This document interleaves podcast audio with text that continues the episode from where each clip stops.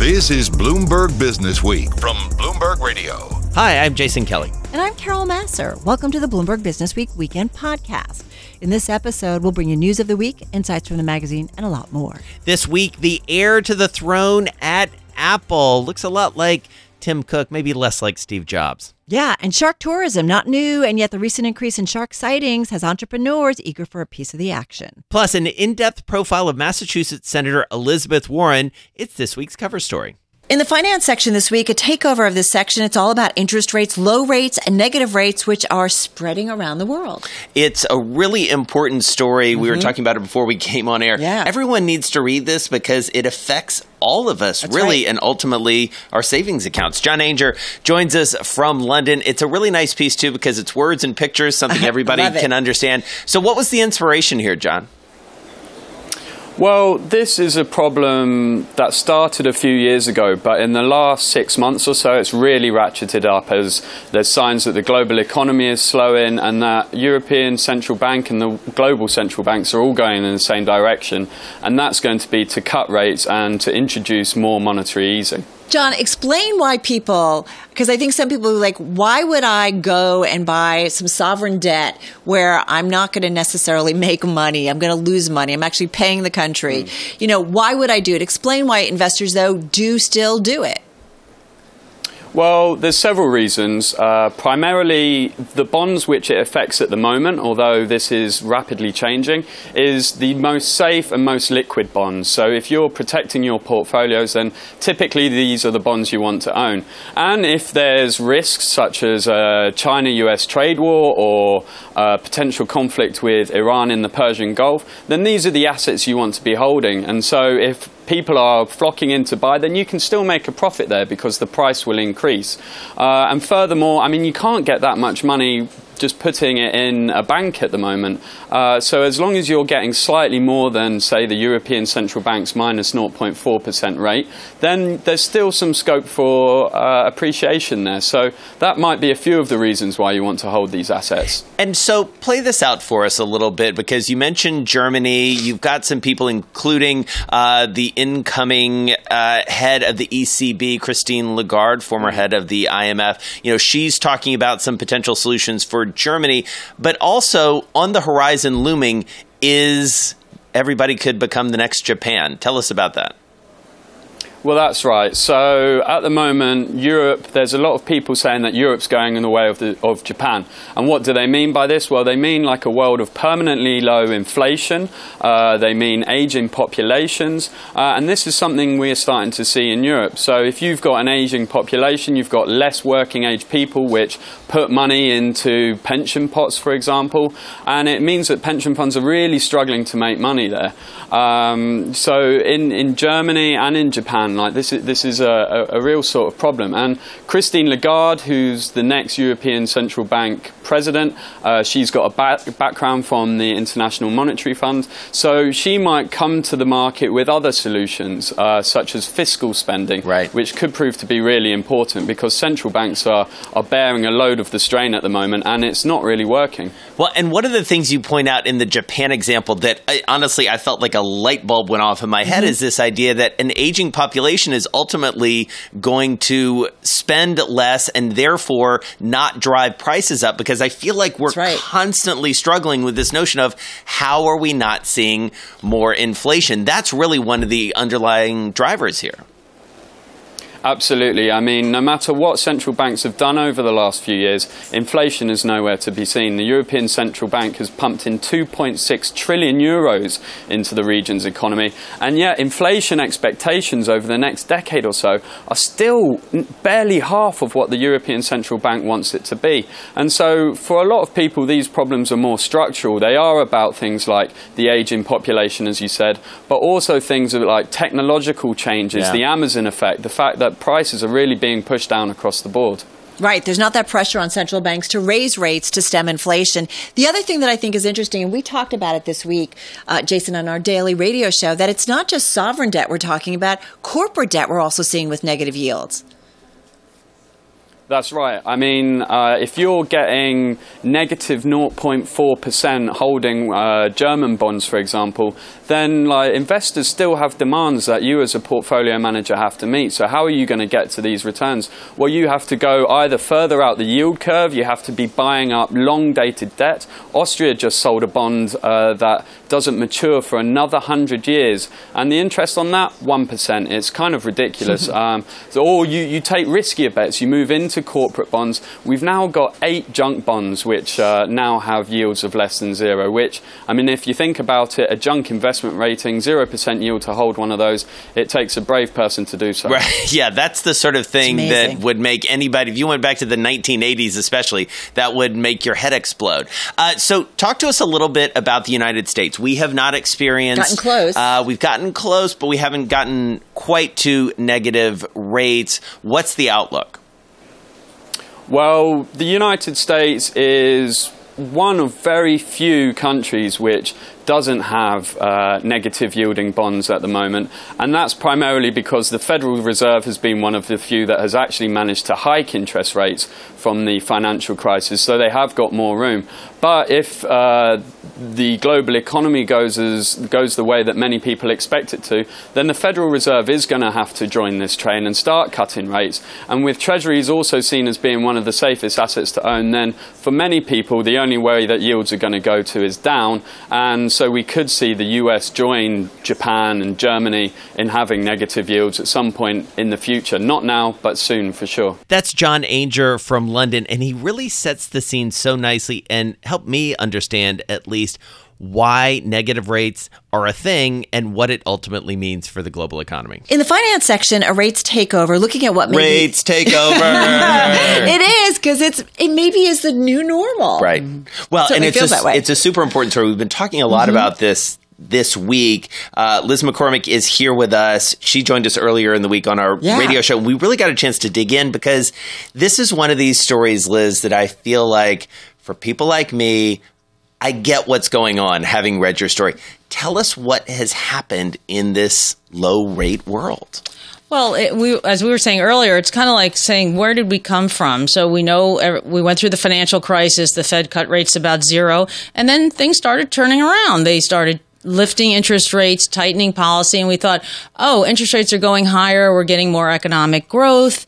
And, you know, people were Getting back to normal. Yeah, back to normal. Where people were warning, you know, hey, be be abreast. The ten-year Treasury note, the benchmark to the world, could go up to say five percent. It was around at one point. It was like one percent in change. But here we are, ten years later. We've had the longest recovery on record, albeit very slow. 10 year treasury yields at 2%. The Fed only tightened up to like this two and a quarter, two and a half range. And now, as you, we were chatting too, the Fed is about to reverse course and Right. ease. So we didn't get quite enough growth. We got a, consistent but not super strong. We got a bit after the tax cuts, but it didn't last that long. We haven't had a heck of a lot of inflation, right? Right. So there's not a lot of risk in the bond market. And the bond market is kind of a gauge on, hey, where's the economy going? Where's inflation going? And no one sees it going too far too fast, you know? And that's why the Fed is cutting again. and just as a reminder, I mean, interest rates, they essentially inform so much of so many of the decisions we make as people, Right. As companies, as governments. Ultimately, that's where everybody's looking to understand what I'm going to do next and how healthy the economy is ultimately. Right, exactly. And it's the kind of thing that everybody knows stocks. It's kind of Right. the flashy thing. But interest rates, like if you just look at them, they're very informative if you think about what it's telling you. Because to come up with an interest rate, it's based on where's economic growth going?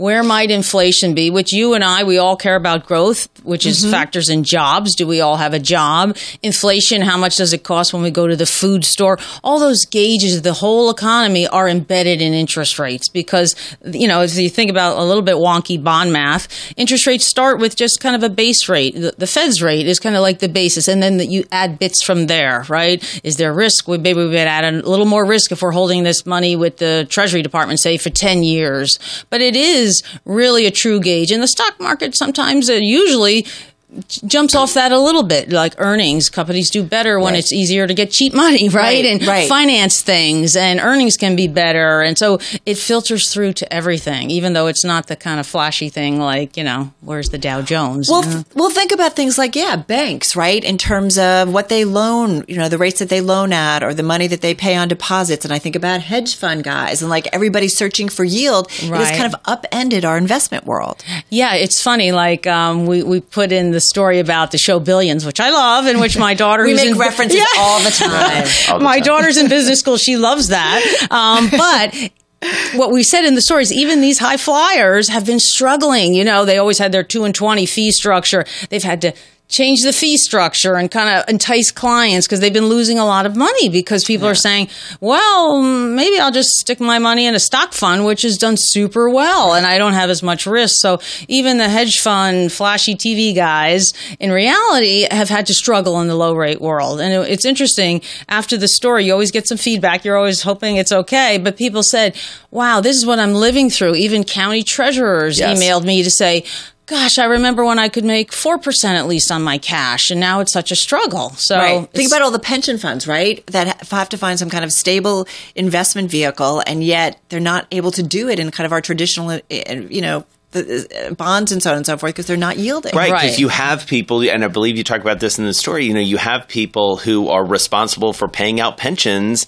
who are having Yeah. to take their assumptions down because Right. they just cannot make the money that they were used to making. Right. They're trying to rein in expectations and say, you know, hey, listen, we maybe used to make 7% on this money. We're going to make a little less than that. We're going to make 6% and change. Or, but they've been doing that for a while. And um, some of the biggest pension funds, like John Gittelsohn, who covers pensions for us in LA, helped me out. And, you know, CalPERS has had to do that and said, you know, let's let's kind of tone it in because in the old days, even on a thirty-year bond, you you know, I think we ran the numbers. It was average since the seventies at like six and a half percent. Now it's about two and a half percent. So they like long-term investments because they have long-term liabilities. All these retirees for years, but they haven't had a lot of you know pickup in yield from there. Stock prices after the crisis, which everyone kind of did, like maybe we should cut back, and so the stock went to records, right? So people Yeah. lost a little on that. So it's been tough for them for sure. Yeah. The people that you talk to in doing this story and then the feedback, do, do they expect it to continue? Well, yeah. I mean, um, Dan Ivascyn at PIMCO, at the, you know, we had him at the kind of tail end of the story. Said, Liz, by all means, rates can go lower. And what I thought was interesting, because we were talking, like I know you've talked to some of the other reporters around the globe about all the the 13 trillion about in negative yielding debt, and he was saying. I could see a scenario, you know, X, Y, and Z, where even government debt yields in the U.S. could go negative, which would be pretty mind bending. We haven't seen, but he said definitely they can yields can go lower, especially with the Fed doing what they're doing. And he said, of course, there's risks. You never know, you know, um, but there's a lot of things that lay out that say this isn't ending now. Well, because as you uh, allude to, next week we're we are almost certainly going to get a rate cut, Mm-hmm. which I think if we all go back to our December 2018 selves, that would have seemed insane. Right. And yet here we are. Right. I know. It, it's amazing. And, you know, like to be fair to the Fed, because some people say, oh, why can't the Fed normalize? Some people want yield. You know, I've got some emails like that. We need yield. But they have to be aware of what's going on globally. Right. You know, the issues with the trade war created some headwinds, even for companies who are mentioning it. What's the bottom line here? Well, I would say the bottom line is rates are not going higher anytime soon. And hmm. I, I, we're not here to tell people how to invest, but just Right. be aware that the interest rate environment is probably going to remain kind of subdued, as we mentioned. That Fed is easing, and there's not a lot of risk. We don't have, a, and the Fed is even struggling to get inflation. They can't kind of figure out why we have Right. almost record low unemployment. We're not Thinking getting about changing metrics, or maybe they're not the right ones to follow. So I think that would be the message that this is not likely to change anytime soon. That's Liz Capo McCormick. She follows the FX and bond markets for us here at Bloomberg News. And her story really takes a look at this decade of low interest rates and how it has really changed everything for hedge fund managers, pension funds, retirees, so much. it's a good step back and also a really good reminder that this, while it seems a bit arcane, maybe a little bit mm-hmm. obscure, it affects all of us down to what we're paying for a house, Correct. how we're buying a car, student loans, all of it. Shark tourism, not new, and yet the recent increase in shark sightings has entrepreneurs eager for a piece of the action. The underlying uh, music here is doo doo doo doo doo doo doo. John Hechinger joins us from True Boston. Jaws. You did a little shark tourism for this story. Tell us about what's going on there on the Cape. Well, I did. I took a tour. I took a, a, a two and a half hour tour off of Chatham, Massachusetts, and within ten minutes, I saw my first shark. And in the time, and the whole time I was there, we saw a dozen sharks, and we saw them really up close and personal. What was that like, one- John? Oh my God. It was it was thrilling and unsettling. Um, uh, you know, we had we had one that uh, felt like it almost jumped on the boat. It, it kind of changed direction, splashed us all, and perhaps the most memorable moment we saw a shark uh, kill a gray seal, eat it, and and sort of bring it toward our boat. I mean, it was it was gory, and um, there are definitely a lot of sharks out there. And people are paying up for this. I mean, this is this is big business. Talk about how much it costs. Well, this this cruise um, cost twenty five hundred dollars for a maximum of five people. It's from this luxurious Chatham Bars Inn, and also the Great White uh, um, Atlantic Conservancy, which is trying to preserve sharks. So it's both a sort of philanthropic uh, enterprise, and it's also it's also a business. Um, and that's just part of a whole bunch of ways that. Uh, Stores are trying to capitalize on sharks. They're selling T-shirts that say, you know, uh, "Seals taste like chicken," or "Nice to eat you," um, all kinds of fun stuff like that. Um, there's a real balance here, though, because Right. certainly people are afraid of sharks, and they should be. Well, that's what I'm thinking. And, and you put this in your story, right? So here it is shark tourism. We're not talking about Australia. We're talking about Cape Cod. You know, um, it is on the rise, but you've got to tread delicately here, right? Because you do have an increase in shark sightings. It seems to be an increase in shark bites. And really, unfortunately, you know, some folks um, who've lost their lives as a result of um, shark accidents. So, yeah, how are the entrepreneurs kind of dealing with this and the businesses dealing with this? Well, I think carefully. Um, you know, last year, uh, last September, there was the first sh- uh, fatality in Massachusetts since, since the 1930s. And that kind of did change the tone. It, it, it made things, uh, you know, the stakes got, got pretty high. And the Cape is putting up these very frightening signs saying, you know, warning sharks, huge pictures of great whites, and they're trying to keep people out of the water. So, on the one hand, they're trying to keep people safe. On the other hand, um, at this point at least, you know, sharks and seals are protected. There's really nothing um, for now that they can do. So I think they're trying to make the most of it. You know, a lot of people go to the Cape where the cold, the water is pretty cold, and they don't go in the water. So, you know, they're not going to be at risk. So they might as well uh, spend some time buying a T-shirt or going to the Chatham uh, Shark Center and learning about sharks. Uh, certainly, the kids I saw were, were delighted uh, to see more about the fish. And so, John, why now? I mean, it does feel like there's this increase in sightings, or that certainly was what I one of the things I took away uh, from your story. Why this sort of upsurge? Well, it's a conservation success story. There have been um, decades of protections from, for seals and for sharks, and it's really paying off. What we're seeing now is uh, the environment as maybe it would have been when the uh, colonial settlers came to Massachusetts. And so this is this is sort of you know it's it's the ocean is, is a wild place full of wild animals and they're back. So basically we have a situation where the sharks are have been replenished, the seals are everywhere, and you know you're going to have more interactions. And the question is whether people can negotiate them and then also you know make a little money on the side. It looks like. Well, and you know, you talk about, you put a number on it, uh, about $300 million a year in terms of shark tourism. You know, what kind of economic or business impact have we seen as a result of increased sightings off the Cape? Well, I spoke with the uh, chief executive officer of the Chamber of Commerce, which is rightly concerned about this, and they did a, a focus group, or several, nine focus groups, in fact, and asked people to regularly go to the Cape, will this affect your trips? And they said that most people were aware of the sharks, but most people weren't changing their plans. Um, now, of course, that they're not 100% sure that that's the case, you know, going forward. Um, and a lot of this will depend on whether people can coexist with the sharks and there aren't more fatalities or, or maulings. Right, because we did have a situation, I'm thinking a couple years back down in the Gulf of Mexico, where you had sharks coming much closer into the water. The water is much warmer down there, so you have people not only waiting around, but going much deeper and deeper. And it, it did have, at least a temporary, I believe, Yeah. economic effect there. So I, I guess it remains to be seen, right? That's true. I mean, these sharks are close. Um, you know, all of the sharks that I saw were within sight of the beach. No kidding. Um, wow. So you so, weren't going out you know, very far. No, not at all. I mean, these were, you know, the shark attack I saw was uh, uh, about, um, I'd say, 200 yards from the from the coast.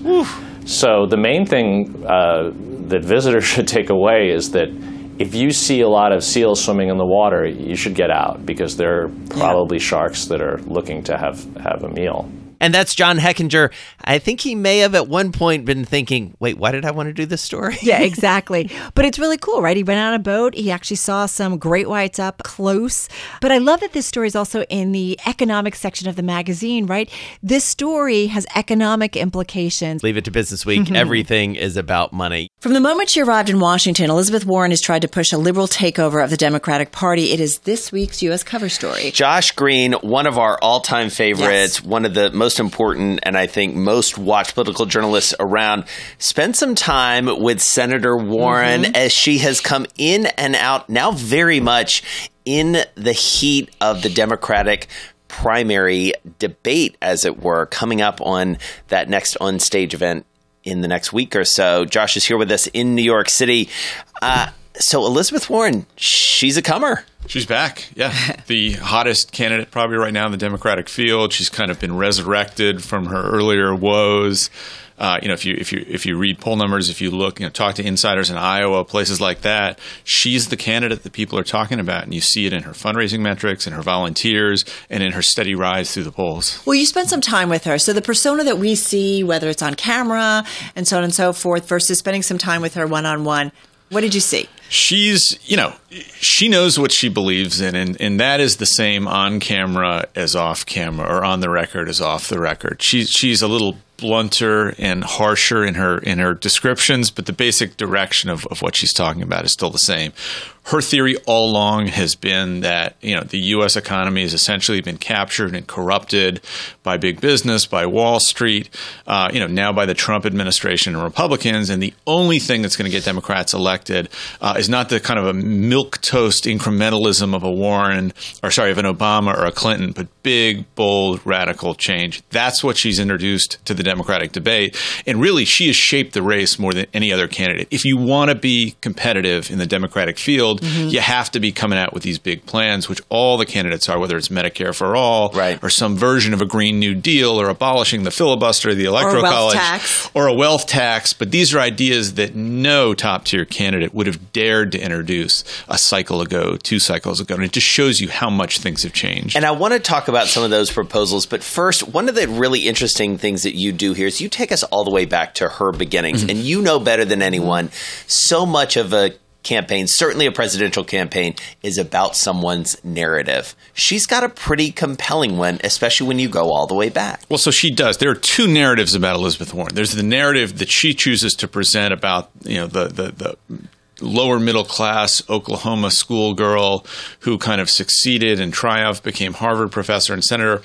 All that is true. The story I try and tell about Warren is a different one. It's her political education and how she emerged as a serious Washington power player, an insider as much as an outsider. And I submit in the piece that that's been the key to her success. So I uh, wrote a book about Congress 10 years ago, and I used to write a column for the Boston Globe. So I've known Warren and talked to her on and off the record, going back to when she was still on the TARP oversight board, uh, you know, terrorizing Tim Geithner and senior figures in the Obama administration. After the financial crisis, After the right? financial And crisis. that was really the moment where she came into herself. In a lot of ways, it felt like, Yeah. at least nationally, right? Yeah. Absolutely, yeah. I mean, she had been, you know, a, a fairly renowned uh, bankruptcy professor, law professor at Harvard Law School. Not much of a public figure, but uh, you know, one of the things I talk about in the piece is that Warren has always had a gift for communicating. It was true when she was a law professor. It got her noticed by Dr. Phil, you know, who had her on a guest before anybody had ever heard of her. That brought her to the attention of top Democrats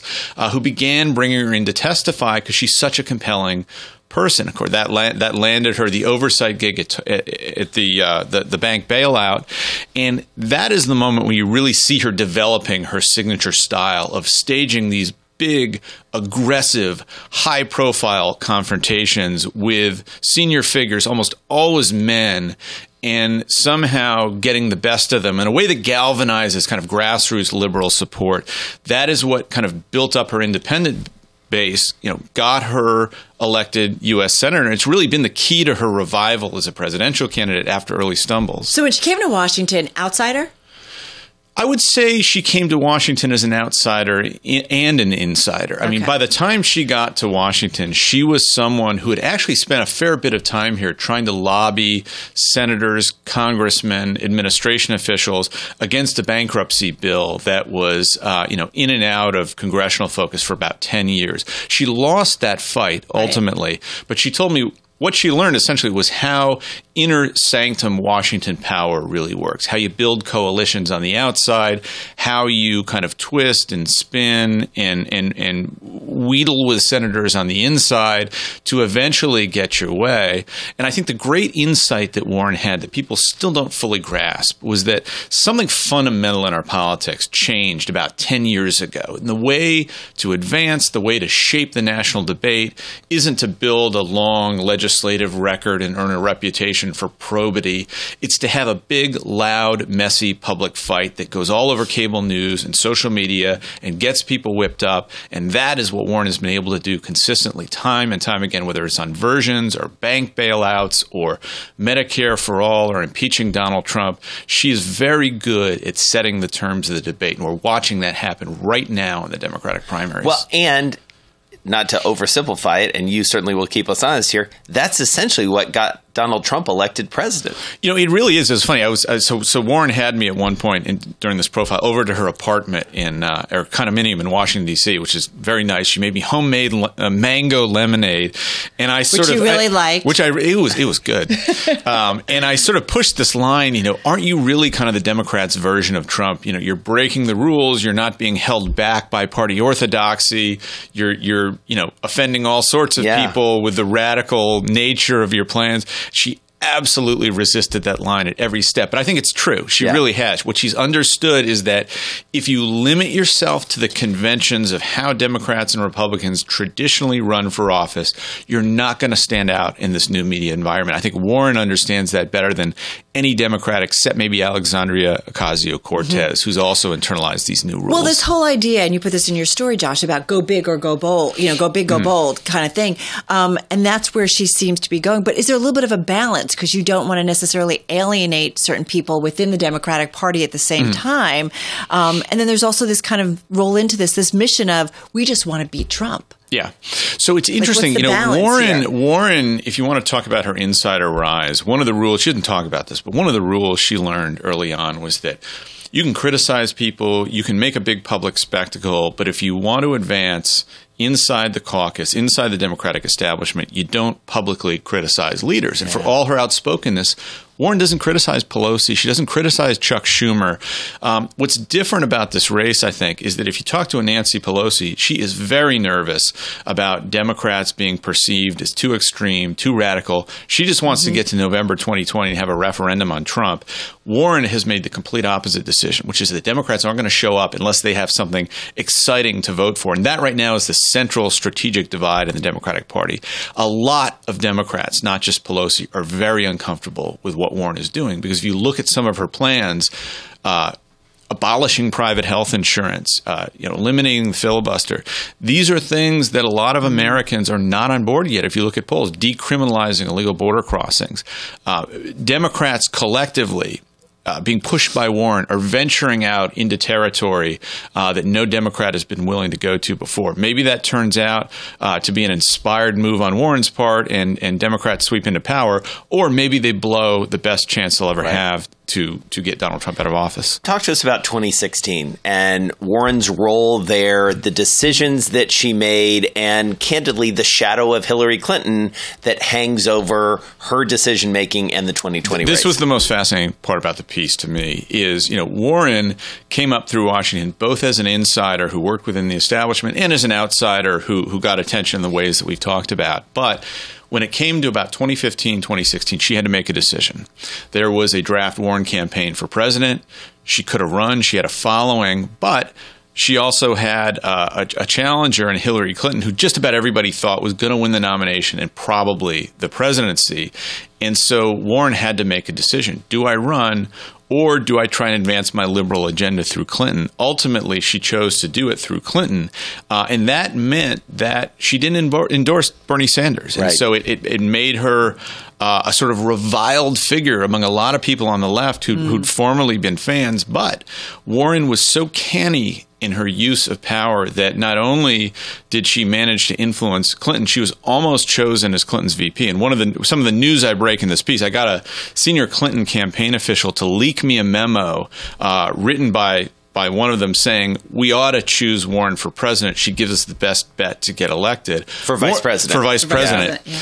Warren didn't know about this, so I, I, I you know, showed her the memo and I said, "Would you have accepted it if Hillary offered you the VP job?" She said, "Yes." wow. So it, it, sort of opens up this whole alternative history of what might have been had Clinton and Warren run on a ticket together. Well, talking Trump. about alternative history, does she regret what she did back in 2016? Considering now she can look and see how things played out, she wouldn't answer that question to me. But talking to one of her close friends, uh, I was told absolutely she regrets it. If you could put her in a time machine and go back to 2014 and tell her that Donald Trump would be elected right. on a populist platform, she absolutely would have gotten the race. I think there's a good chance she would have won. That's Josh Green, and he really is our go to person when we want to know about anything that's happening on the political campaign trail. And his story, he sat down, spent a lot of time with Elizabeth Warren to get a feel of what's important to her and how she's going to run her campaign. Well, and what was funny is he happened to be in New York, so we sat down with him. Mm-hmm. And so the conversation actually didn't end there. We had plenty more from him, and it's part of this week's Bloomberg Extra podcast. You can download it anywhere you get your podcasts. So, the recent news that Apple's chief design officer, Jony Ive, will leave the company later this year got our Mark Gurman, I'm thinking, and a few others about succession plans and the future of Apple. We love catching up with Mark. He's mm-hmm. our Apple guru, and he brings us a name that maybe a lot of people mm-hmm. haven't heard Jeff Williams arguably the heir apparent to Tim Cook, and if you squint a little bit, he sort of looks a lot like Tim Similar? Cook, at least in terms of his background. Not a Steve Jobs type, to say the least. Mark joins us from Los Angeles. So take us inside succession planning there at Apple, Mark. Yeah, thank you for having me. So, at these major tech companies, and of course Apple included, there's really two types of succession planning. There's what happens if something happens to the CEO tomorrow replacement, and then there's the long term replacement who succeeds the CEO if he retires at a normal retirement age or a little bit before or after. Jeff Williams, he's about three years younger than Tim Cook, and he fits the mold pretty much for both. So, if something were to happen to Tim Cook, everyone we've talked to says that Jeff Williams would be able to slide in to that CEO position without the company really missing a beat. In terms of long term succession planning, it really depends how much longer Tim Cook is going to be around. If Tim Cook is going to remain the CEO of Apple for the next maybe five to seven years and then retire at a normal retirement age, he is almost 60. Jeff Williams would be able to slide in for a few years. So he is definitely the heir apparent. He is very likely to be the next CEO depending on what happens with Tim Cook. Not that there's any reason for him to step down in the imminent future, but very much long term, 20 years from now, I don't think that person even is at Apple right now or is even a name that anyone has heard of. Well, talk to us a little bit about Mr. Williams, um, Mark. I mean, what kind of person is he? You know, what's been his experience, you know, inside the, co- the company at Apple? The recurring theme is that Jeff is very modest. Someone called him the most modest Apple executive. Uh, some of Apple's higher brass who've been there and you know made income of hundreds of millions of dollars from stock options over the last you know two three decades. They drive Bugattis, Lamborghinis. Jeff Williams is not a flashy person like that. He's he's fairly low key. Uh, in meetings, he could be very demanding, but at other times he could really leverage his lieutenants to do a lot of the you know the barking in those engineering meetings. And the unique thing about about him is that he's almost purely an operations person, but he does have a little bit of product insight into himself as well. And he's really shepherded the Apple Watch to market. Now, the Apple Watch today, if you get the Series 4, it's a fine product. It's, you know, perhaps a, a very, very good product, the best smartwatch on the market. But things were not so clean at launch back in 2014, 2015 when they had several production issues with the device. But he has, and his team has worked out the kinks, uh, to be fair. But the question rises if he's the one who shepherded the Apple Watch to market, is he also the one to shepherd next generation iPhones, HomePods, Apple TVs, iPads, Macs to market as well? And I think the answer has been clearly yes, despite some of the early struggles of the Apple Watch that have gone away. Well, and that's what's interesting with Jony Ive out, right? Williams has been put in charge of Apple's design group, too. Right, yes, he's absolutely in charge of the design group. It reports up to him, but I think this is more of someone just sort of overseeing it. Mm. I don't think he's going to be contributing many industrial design, you know, those forward thinking ideas. One person who worked with him for many years told me that, you know, they think that he was really born to execute other people's ideas, add to them, maybe put a little bit of spice and other new features to them, but he's not one to create that next big new category. He's not the one to dream up the next big new initiative for Apple from a product perspective. However, to be fair, he's actually sort of the brain behind Apple's recent push into health products. But again, health is extraordinarily important. Their efforts they're putting there, you know, are really meaningful to a lot of people. But you know, truth be told, their health integration, the Apple Watch, isn't really the next iPhone. Whereas if you look at the tenure under Steve Jobs and Jony Ive, that partnership that they had there, combined with some you know, you know operational acumen from Tim Cook, that produced hits like many of the original Macs, the iPod, the iPhone, the iPad in a span of fewer than two decades. Well, and that seems to really be the crux of your story and your insights that you provide here, Mark, which is that was that combination, that was the secret sauce that led mm-hmm. Apple to become what it is today. So, where are they going to get it? I believe you had some other reporting this week about some designers, uh, an- another designer, maybe the third coming over from Tesla. So they're raiding other other places, but how are they building out that design bench in the absence of Jony Ive?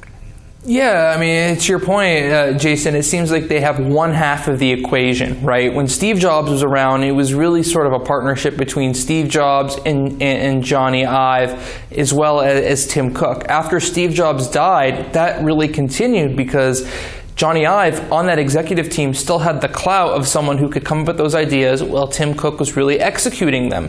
Looking into the you know the next phase of Apple, if we did indeed do place Jeff Williams into that CEO slot, who is Jeff Williams number two on the design side, right? So right now the design team has two main leaders. One, her name is Evans Hankey, and she's in charge of the industrial design team, which is basically the look and feel, usability, feature set of the actual hardware device devices. Then there's a guy by the name of Alan Dye who oversees the user interface. Now, Alan really came into the picture with the Apple Watch when he led the design of the user interface for the operating system on the watch, and now he's taken over more user interface elements for the latest versions of the iPhone and the iPad. But someone I spoke to who's a very senior Apple executive who's worked closely with Tim, uh, with Steve Jobs, with Alan, with Evans, you know, indicated that Alan and Evans are actually a step down from Jony Ive, which is not surprising. And that's Mark Gurman, the go to guy, the Apple guru. Some great anecdotes in that story mm-hmm. that tell you not only how Apple works, but who this guy is. With cannabis legalization sweeping the country and stigmas about pot smokers fading, employers are finding it getting harder to fire workers for smoking pot.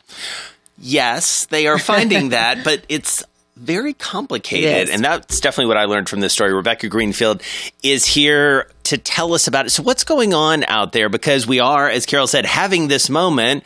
Feels like people are loosening up a little bit, but maybe not so fast. Yeah, like you said, it's very complicated. We have federal laws and we have state laws, and the states all treat it differently. So, this was a very fun story to report because I had to make sure I was getting everything right with all the different states. But basically, what's happening is states are realizing that it's unfair or maybe wrong or unjust to fire someone if they're using medical marijuana to treat an illness, a legitimate illness, in their off hours. And that's what was happening before it was completely okay to do that. So, more states and more judges are building in more protections for those kinds of cases. So, how are they getting around it? Or how are they figuring this out, right? Because we are in a world where it's becoming more legally accepted, both medical and recreational. So how are employers dealing with it? Some employers are getting rid of drug testing altogether. Now, to be clear, there are certain positions that will always be drug tested for. If you're in what they call a safety sensitive position, so you know you use a forklift or something dangerous, they're going to drug test you. But if you're in an office or you know you're a sales associate, they're just getting rid of drug tests altogether. Um, and the ones who aren't, they are facing lawsuits if Right. they're in states where they these employees have protections. Well, and I think it's important, as it always is in talking about this, to talk about the legal distinction and state to state, as you say, Rebecca. Some medical, totally cool, and people do that. Recreational is coming more and more to the fore. But some of the cases you talk about here have to do with people using it for legitimate medical reasons and still getting fired Yeah. ultimately. Talk about that. Yeah, the the cases are usually people using medical marijuana and getting fired. That's where most of the protections are. I also think those cases tend to be more sympathetic. Right. And so what's happening is somebody is using medical marijuana in their off hours. Their employer says you need to take a drug test. They say I'm, you know, have cancer and they say, "Okay, take the drug test." And that comes back positive. They're firing them. Right. Now, certain states are saying you can't do that and putting specific protections in their laws so that medical users specifically are protected. But it's tough, right? Because you have companies are allowed to drug test, correct? They're still allowed Yeah. by law. So how do they differentiate or how do they figure out who's the medical marijuana user? I mean, what kind of documentation maybe are they looking for versus the person who just, you know, comes to work stoned? How do they figure that out? So, in states where medical marijuana is legal, there are usually registries, or you have to get a prescription, or you have to have a card. So, that's one way they're determining that. Um, you know, if the prescription is legitimate or not, the employer can't really have any say in that. But if you are a registered user, um, you're going to have the most protections. Well, you also bring up a really interesting nuance too, which is this notion of of course, most companies, and I think most right thinking people would say, you shouldn't show up to work stoned. You shouldn't show up to work messed up in, in any sort of way. But what you're doing on your own time is your own time. And, th- and there is an interesting distinction and debate going on around that, especially as recreational use gets legalized in many states across the country. Yeah, I think most people and most employers feel uncomfortable telling their employees what to do in their off hours. I think what is becomes difficult for employers and employees is that it's really hard to test for when somebody is high. Yeah. You can test for if they have marijuana in their system, but it's not a very, you know, it's not like a breathalyzer. Right. Um, and so employers are kind of like, uh, you know, this drug test, am I going to, they're making calls and Yeah. they can't necessarily do that. And then they get into these sticky legal situations. So, yeah, I really think it comes down to, interestingly, the accuracy of the drug tests. Talk to us about a couple of different states. You talk about one case that happened in Massachusetts recently that showed kind of a way around uh, the drug testing law. Talk to us a little bit about that. Yeah, so basically, there's states that have specific protections for medical users. So that's somewhere like Connecticut, for example. Um, it says you can't fire somebody, or you know, it says you can't discriminate against a medical marijuana user. Then there are states where medical marijuana is legal and there aren't specific protections. And so there was this one case in Massachusetts that said we're going to try to prove that you still can't fire someone under state law without the specific protection. So they made this argument that um, it was disability discrimination, basically under state law, and um, they a judge ended up saying like, yeah, you can you can sue for that, and so that case opened up that avenue for people in Massachusetts to sue under disability discrimination. It is a reminder, just going back to the top, of how complicated this is at a time when, and you know this well from your reporting, Rebecca, this green, as it were, economy, this cannabis economy, and even figuring in CBD and all these different things. You look at what's happening in Canada. I mean, this is just another place where it's not as straightforward as many would have you believe. And even some of the investor hype uh, may be getting a bit overdone for just these reasons that we don't really know the way forward yet. Yeah, and I think it's important to point out that recreational users just have such fewer protections. Yeah. Um, and with recreational use becoming, you know, more and more okay and legalized and destigmatized, I think people not might not realize that the workplace still has some right. You know, you still could get fired. I do also wonder, and you know, it's funny what you just said, Jason. It's it's spot on. Like this whole tortured relationship we have, you know, as things become more legalized, but we still haven't kind of figured out some of the nuances. So maybe we can take some cues from Nevada, right, where medical marijuana has been legalized for a long time, and they've recently legalized also recreational marijuana. Can we learn from like what they are doing that kind of sets the stage for what we how we need to treat it for workers? Yeah. So interestingly enough, the earliest adopters didn't think about this. So, Colorado, for example, doesn't have any protections for medical marijuana users in the workplace. And I think the states that are legalizing now are realizing that workers need some sort of protections. And so, Nevada passed, I would think, a law that does more than most states. Um, they said you can't basically use a drug test that tests positive for marijuana as the basis to fire someone. And that doesn't say they it could be for medical or recreational mm. use. Um, and New York City also just passed a similar law. Maine had a law like that, and then it got repealed. So I think the world is still trying to figure out how to deal with it. But the states that are just legalizing now, I think, have learned from the mistakes of other states. Does it make any sense for workers to come in and say when they're applying for a job, "Hey, I've got a medical condition, I'm using it"? Does that help their no, case? I mean, no, no. It depends where. Yeah. I think if you're in a state that protects you, yeah. If you're not, no. Like we've seen courts not side with those people. That's Rebecca Greenfield. And what I love about this story, it's just a reminder of kind of our tortured and complicated relationship with cannabis. Well, and we talk so much about pot stocks and all mm-hmm. the money mm-hmm. that's going there. But Rebecca Greenfield, she's a workplace expert. She really took us inside a different element of the story. It's time for another edition of Business Week Talks. This week, we speak with Chris Nassetta. He's the CEO of Hilton Worldwide. We talked about company growth, we talked about the economy, also the impact of geopolitical tensions on the hotel business. All right, so Chris, 100 years of Hilton feels notable. Uh, it's also a notable and interesting time in the world. Let's start with today before we work our way uh, back. U.S. China geopolitical tensions. How's that playing through your business right now? You know, it, it, reality is I talk about it as you would imagine a lot. No, yeah. I'm not surprised it's the first question that I'm getting. Um, we're not seeing any dramatic impact on the business. We we came into this year thinking we were going to have a reasonably good year from a same store growth point of view. That economic growth broadly in, in the world and in the U.S. from a GDP point of view would be a little bit lighter than it was last year, but still positive and, and reasonably good. And I think when we finish the year, um, that's what we're going to have seen. And if I look at sort of the indicators in our business, both advanced indicators, you know, group business or shorter term indicators in business transient and leisure business, they're all holding up reasonably well.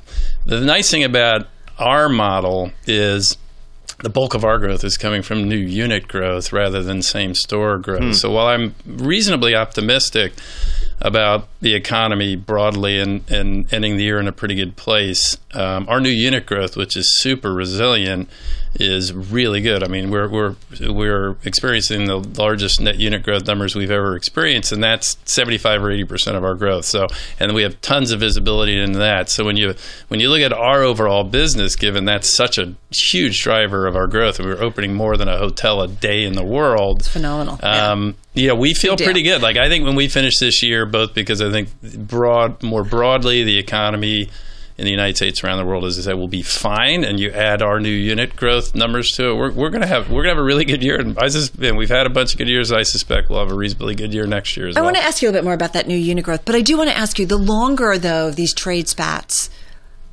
go on, and if we start to see some kind of economic impact, I mean, then do you start to get nervous? Yeah, I mean, listen, uh, it would be crazy for me to say we're not watching this very carefully. Of course we are. You know, and I live in Washington inside the Beltway, so if you think it's bad here, try the echo chamber that I live in, right? It's like then no, nobody talks about anything but trade wars now that Mexico's done in, in theory it's all it's all about China. So, yeah, I do think um, that markets don't like uncertainty, right? And so this provides this and other things going on around the world provide a level of uncertainty that's not healthy for the markets. It's probably not as healthy as you'd like for businesses in terms of longer term decision making. And so we watch it carefully. I'm certainly very hopeful that calm, calmer heads are going to prevail between the sides. I, I Do you hear the echo chamber in Washington I- saying that something's going to happen? That something will I get mean, resolved? I think yeah, certainly I was hearing a lot of that prior to you know things blowing up, whatever it was, six six or eight Mm-hmm. weeks ago. Um, and what do I know? But I, yeah, I'm definitely hearing a little bit more of that. Um, I think there are a lot of reasons on all sides of this, um, both the China and the U.S. side, for the, you know to to get to a resolution. And I think getting you know, getting some of that uncertainty out of the environment will be will be good. Right. Again, I go back to I, I- think even with that, call me an optimist. I think we'll be, the economy will be fine this year. I mean, I think it would be better. More certainty will create an environment where people will invest more, hire more, you know, and do things that will, I think, be more stimulative to the economy. So, Right. you know, I'm I'm hopeful. Although I'm not in the middle of it by a long shot. I'm hopeful that um, we'll get we'll Right. get to some resolution. Let's talk a little bit about the competitive landscape. You have a lot of brands uh, uh, across the, the spectrum. I stayed at Hampton Inn at the lacrosse tournament uh, over the I weekend. love it. I'm, I have a lot of soccer kids. I'm at Hamptons Yeah. every, almost every weekend. So there you go. Best best hotel brand in the world, I think, by customer satisfaction, market share, unit growth. It's Right. an amazing brand. So even with all those brands, competition is fierce, and, and competition is coming from places that probably didn't even exist when you took over this brand. You know, not that long ago, ten years, years, ago, twelve, 12 years, years ago. Um, so when you think about Airbnb, you think about VRBO, you think about sort of technology as it has found its way into your business. What's been the net effect? Well, here's the thing. Some things are definitely different, you know, in, over the past 12 years, and some things are the same. So when I got here 12 years ago, Airbnb didn't exist, as far as I know. I certainly didn't know what it was. I, if you had said Airbnb, I would have sort of given you an odd look, like, Right. what, what are you talking about? I talk about it a lot, as you would imagine now. Talk about the OTAs, talk about a lot of other disruptive forces. Um, here's the thing, though, that that uh, what our customers tell us by their behavior. We we have the leading market share in the hotel industry. We have an average market share across all of our brands in terms of rate and occupancy of almost 115%. 15% better than on average than, than the competition. Every single one of our brands, all 17, are either category killers or they are co-leading their segment. So there's not a dog in the bunch. And that's Chris Nassetta, the CEO of Hilton Worldwide. I love his story. I love that he took us back uh, to how he got into the business. Plunging toilets, literally. Uh, but what he's done with that turnaround at Hilton is pretty remarkable. It certainly is. And now to Pursuits. The opener this week in Pursuits is a story by Hannah Elliott about women motorcycle clubs. They're on the rise. We're going to hear more about that Super in just a moment. Super cool. But first up, Chris Rovzar, and we're going to start with the rest of the section. Spectacular, spectacular, Moulin Rouge. it's one of Yes. Carol Massar's favorite things coming to Broadway. Is that true? It's one of your favorite I've been things? talking about it a lot this week, She but has. we'll tell you later. Okay. Um, so I just saw the show, and it is a sensation. It is a humongous production. It feels wildly expensive, not only because they have the rights to 70s pop songs, so it's just like song after song after song, but also the sets and the lights and the costumes are just like super lush. Well, tell us about that, right? Because there's so many like over the top elements of Moulin Rouge, and they really kind of work them in. Yeah, so we wanted to focus on the sets because we know that this is what a big part of what everyone's going to be talking about. The whole theater, the Al Hirschfeld Theater, feels like you're in the Moulin Rouge. There's curtains and gold like in every inch of it. They have the uh, the red windmill kind of tipping into the audience on one side, and then the elephant from the movie is sort of tipping in on the other side. And there's just lights and uh, laser cut steel hearts like in every corner of the theater. So let's remind people this is not easy to pull off because it's based on a Baz I thought you were Luhrmann going to say movie. this was not the Disney This show. is not Mulan. the Disney show Mulan, which that's a whole other issue. Very unrelated. Uh, so Boz Luhrmann, 2001. I mean, a spectacular movie Yeah. in many ways. So many visual effects. Nicole Kidman, Ewan McGregor, if I remember Yeah, yeah. Uh, correctly. I mean. A, a visual feast. How do you pull that off in a theater? So the movie was very overwhelming, and it took people. Oftentimes, it took people like a couple of times to see it and get it, and be like, Yeah. "Okay, I, I've got this vibe." And so Derek McLane, the set designer, was trying to evoke that feeling of very like rushed editing and sort of the fr- frantic energy of the film with a set, which is not that easy. So what he did was he created all these different layers, like uh, layers and layers of heart. To heart is sort of a motif that's in the film a lot, um, and then like embedded lights in the stage all over. So the stage, the lights are constantly moving, and it actually has that same sort of frantic energy to it, which is which is actually really what is really hard to reproduce, and it it really has that feeling of the movie, which is amazing. You mentioned the windmill and the elephant. I mean, they're actually up in a balcony, aren't they? Yeah. They, they didn't have room on the stage to do it. Yeah, so there's a fair amount of seats in the theater that are kind of limited view because Yeah. there's so much stuff like sticking in. So I was sitting off to the side and um and like the the windmill's kind of like teetering over me in the audience. But yeah, it feels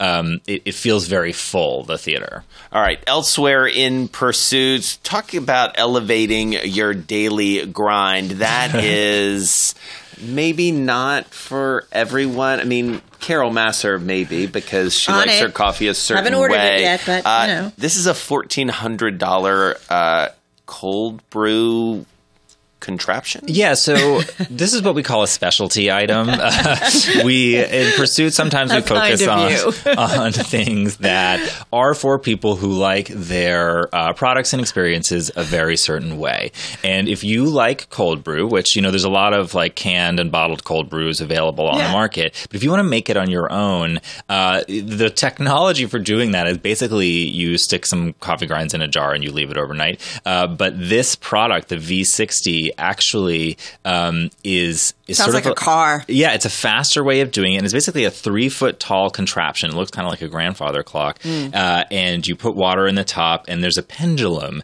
that swings around and drips it over the grinds. Uh, and it, it makes your coffee actually pretty quickly, as quickly as a half an hour. I think about my aunt in Texas. She used to make sun tea, right? And put like a bunch of things, a bunch Yeah. of tea bags in a jar. Darling, go it give me that sun tea outside. That's exactly what she would do. What's interesting is I've started to see these pop up in like coffee shops, and I've seen them on a table, and they're just they look like science experiments. Yeah, you're more likely to see it in a shop where it's kind of a visually fun element, but some It's people not in the have it in their house. yet? No, it's not. Uh, you know, three feet tall. Like if you're not a tall person, you got to put it on the floor. Otherwise, you can't reach the top. What does it cost? It costs fourteen hundred dollars. All right, but there's Yeah. cheaper versions, right? Yeah, you can get. I mean, there's competitors Oxo that are a little right? bit. Yeah, there's there's more. You can use kind of more standard products, but they take a lot longer. Yeah. All right, tell us briefly about the critic this week. He Talk about a book, My Friend Anna: The True Story of a Fake Heiress. This is quite compelling. Yeah, you remember a couple of years ago there were these stories, was primarily in New York Magazine, uh, about this fake Russian socialite Anna Delvey who conned a bunch of people, including banks, um, into believing that she was she had a lot of money and she was going to start a foundation. Uh, and she eventually got busted. And this book called My Friend Anna is by a woman Rachel Williams who uh, was one of her victims, and she actually uh, she put up like sixty thousand dollars on her credit card, uh, never got paid back for this trip that they took together. And Rachel kind of tells the story of what happened to her and how it unfolded. And she actually helped uh, the feds trap Anna Delvey in the end. I mean, the story is really about Rachel Williams, right, Yeah. and how she kind of got pulled in. hmm Yeah, yeah, and, and and you know the she Anna was pretty good at picking her marks. She she picked young people who were sort of impressed by what she said, and Yeah. um and, and Rachel was one of those people. Very very good. This will soon be on Netflix or Hulu It or is. Amazon. It is. Shonda Rhimes is Yeah. doing it for Netflix. Yeah. Love coming, Coming to a streaming service Um, near you. We talk about lots of kind, uh, lots of uh, kinds of races at uh, Bloomberg. I think about political races, arms races. Uh, in pursuits this week, it's an underarms race. Oh God, yes. you didn't know where I was I going. did did you? not know where you were did not. going We all got a little nervous. So we um so we test Summer, out. it's hot. I'm just we, saying. we test out products at Pursuits a lot. Sometimes you guys help us test things out. Um, and I think the most unpopular thing that we tested was natural deodorants. you should have asked me. I love this so idea. deodorants that don't use aluminum, uh, which some people think has a connection to breast cancer, although the breast uh, the Cancer Association is not so sure about it. Yeah. Um, but just if you want more of a natural product, and we tried a lot of them, and a lot of them do not work. But we found five that do. so Uh, what was it? You're sitting next to a colleague who's testing it, and you're, You're like, like, "Yeah, it doesn't ain't work." working." Yeah. no, exactly. Actually, yeah. Um, I tried one that did not work, and then I tried one called Type A, which did work. And a lot of them have sort of arrowroot powder or different kinds of powder, which basically dry you out a little bit. They don't block sweat, but they kind of meld with your body, with your natural scent. And uh, sometimes can, can we commit to each other though that if we go this route, we're only going to use the ones on this list and not the ones that didn't work? Deal. All right, Deal. Chris I recommend Rovzar. It. Thank you so much. Thanks, guys. The opener in this week's Pursuit section, women only motorcycle groups, they are apparently a thing, a growing thing. a big thing. Yeah. And Hannah Elliott, we turn to her for all things motorized, right? I'll take Uh, it. exactly. moving, moving fast. She's here with us in New York City. So take us there. I mean, this is such an interesting phenomenon at a time, as you point out in your story, where riding motorcycles kind of tailing off a little bit, Yeah. but not with this group. It's really great. It's like this beautiful bright spot in an industry that is having a bit of a crisis of conscience, not sure where they're going from here. And, you know, as the big guys, the motorcycles are figuring themselves out, this spot of women riders is growing and vibrant. And one of the things that we've seen are these groups of women motorcycle riders that are banding together, um, forming clubs. And I use that term very loosely, not motorcycle clubs, clubs like you think of Hells Angels, but riding groups. And they'll do campouts and festivals. And it's really a thing. If you follow them on social media, it's great. What's cool is I think somewhere in your story you talk about men and women ride differently. So talk to us about that, right? We are different apparently so a lot at of the different risk levels. of generalization, and again, this is just a generalization. A lot of these women I speak with say, "Look, we like riding with women because we don't want to die, and we don't have anything to prove. Yeah. Somehow, it's easier for a lot of women to ride with other women because they don't have to prove anything.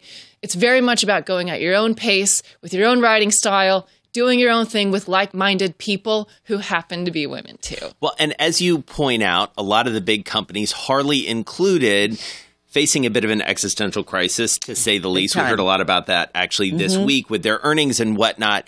They obviously are paying close attention to this. How are they getting in the game? Yeah, it's really interesting. There's um, the probably the most well-known group is a group called Babes Ride Out, which is a riding group, but they have campouts throughout the year across the country. They have concerts. Um, it's really uh, affirming and inspirational. Harley Davidson is one of the supporters of Babes Ride Out, so they give you know um, money, of course, and then support um, at the events. And uh, Harley's realized that this is a this is a potential growth market for them.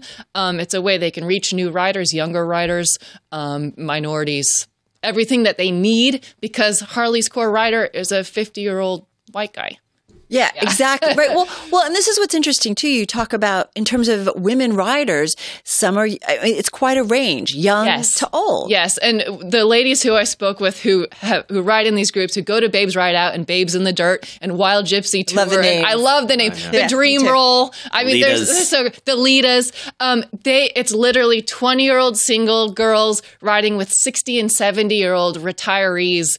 Um, one Babes Ride Out had a 96 year old lady join them and she had first ridden across the country 75 years ago on her harley so it's really a wide span um, it's just a really feel good thing that these ladies do That's Hannah Elliott. And that'll wrap up Bloomberg Businessweek's weekend podcast. Thank you so much for joining us. I'm Jason Kelly. And I'm Carol Massar. Be sure to tune into Bloomberg Businessweek Radio live Monday through Friday starting at 2 p.m. Wall Street time. And if you can't catch us live, get our daily podcast for the ride home at iTunes, SoundCloud, Bloomberg.com, wherever you get your podcasts. And you can get this week's edition of the magazine that is on newsstands now. We'll be back right here next week at the same time. This is Bloomberg.